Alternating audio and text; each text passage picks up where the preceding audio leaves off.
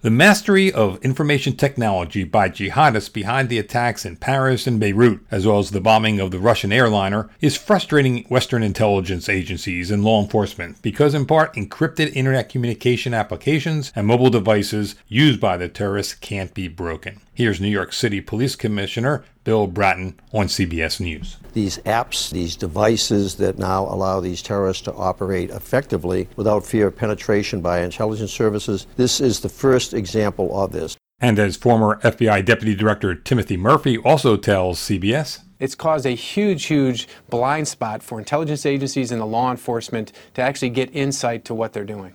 Speaking Monday at the Center for Strategic and International Studies, CIA Director John Brennan says the Paris attack wasn't a surprise because intelligence agencies had strategic warning that a terrorist assault was coming, but the specifics of the attacks weren't known in advance because of the way the terrorists employed technology. There uh, has been a significant increase in the operational security of a number of these operatives and the terrorist networks as they have gone to school on what it is that they need to do in order to keep their activities concealed from the authorities. One of the ways terrorists seem to hide from intelligence agencies and law enforcement is through what's called security by obscurity, such as using the social networking component of PlayStation 4, in which the terrorists plan out their attacks under the guise of a group of guys playing games online. The Center for Strategic and International Studies' Jim Lewis says using PlayStation 4 and the likes is a way for the jihadists to communicate with one another without standing out. They're looking for ways to be inobtrusive on the net, so even without encryption, they won't get picked up. So if there's a way to operate on the net without, you know, having it written in big bold letters, I am a jihadi. They actually have manuals on how to do this. It's, if you look at ISIS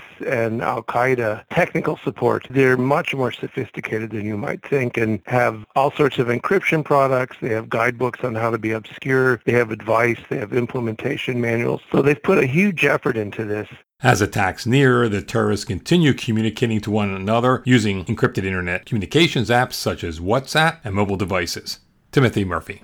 It's a huge, huge problem. The social media recruitment, social media radicalization. Then they'll go off those social media platforms into encrypted platforms to have further conversations about travel, about um, if you can't travel, take action against um, your own country. No doubt terrorists encrypting their communications is a problem, and the Obama administration had been considering, but later abandoned, legislation that would have compelled makers of apps and devices to provide law enforcement a backdoor to bypass encryption. That brought strong objections from top cryptographers and privacy advocates who say providing a backdoor just wouldn't work. Here's cryptographer and IT security author Bruce Schneier.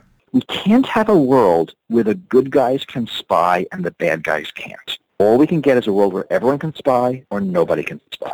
Another argument against creating a backdoor is offered by Jason Healey. He's a senior research scholar on cyber conflict at Columbia University's Saltzman Institute of War and Peace Studies.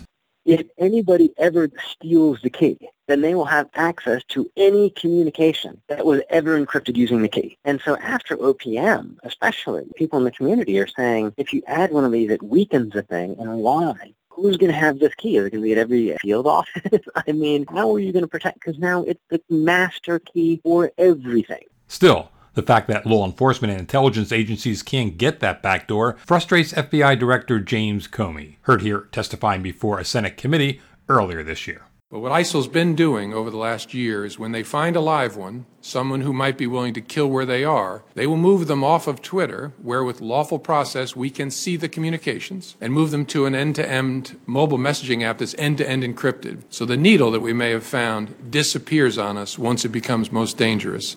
But even if intelligence agencies could have broken encryption, the terrorist attacks in Paris and elsewhere likely still would have occurred.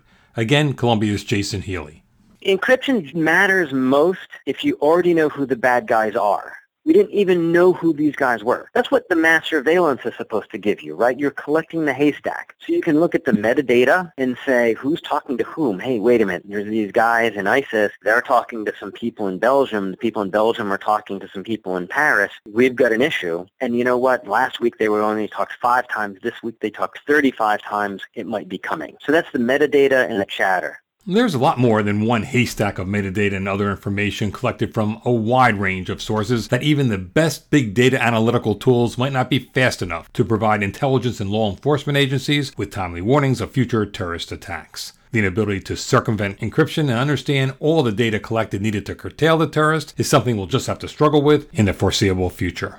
For Information Security Media Group, I'm Eric Chabrow.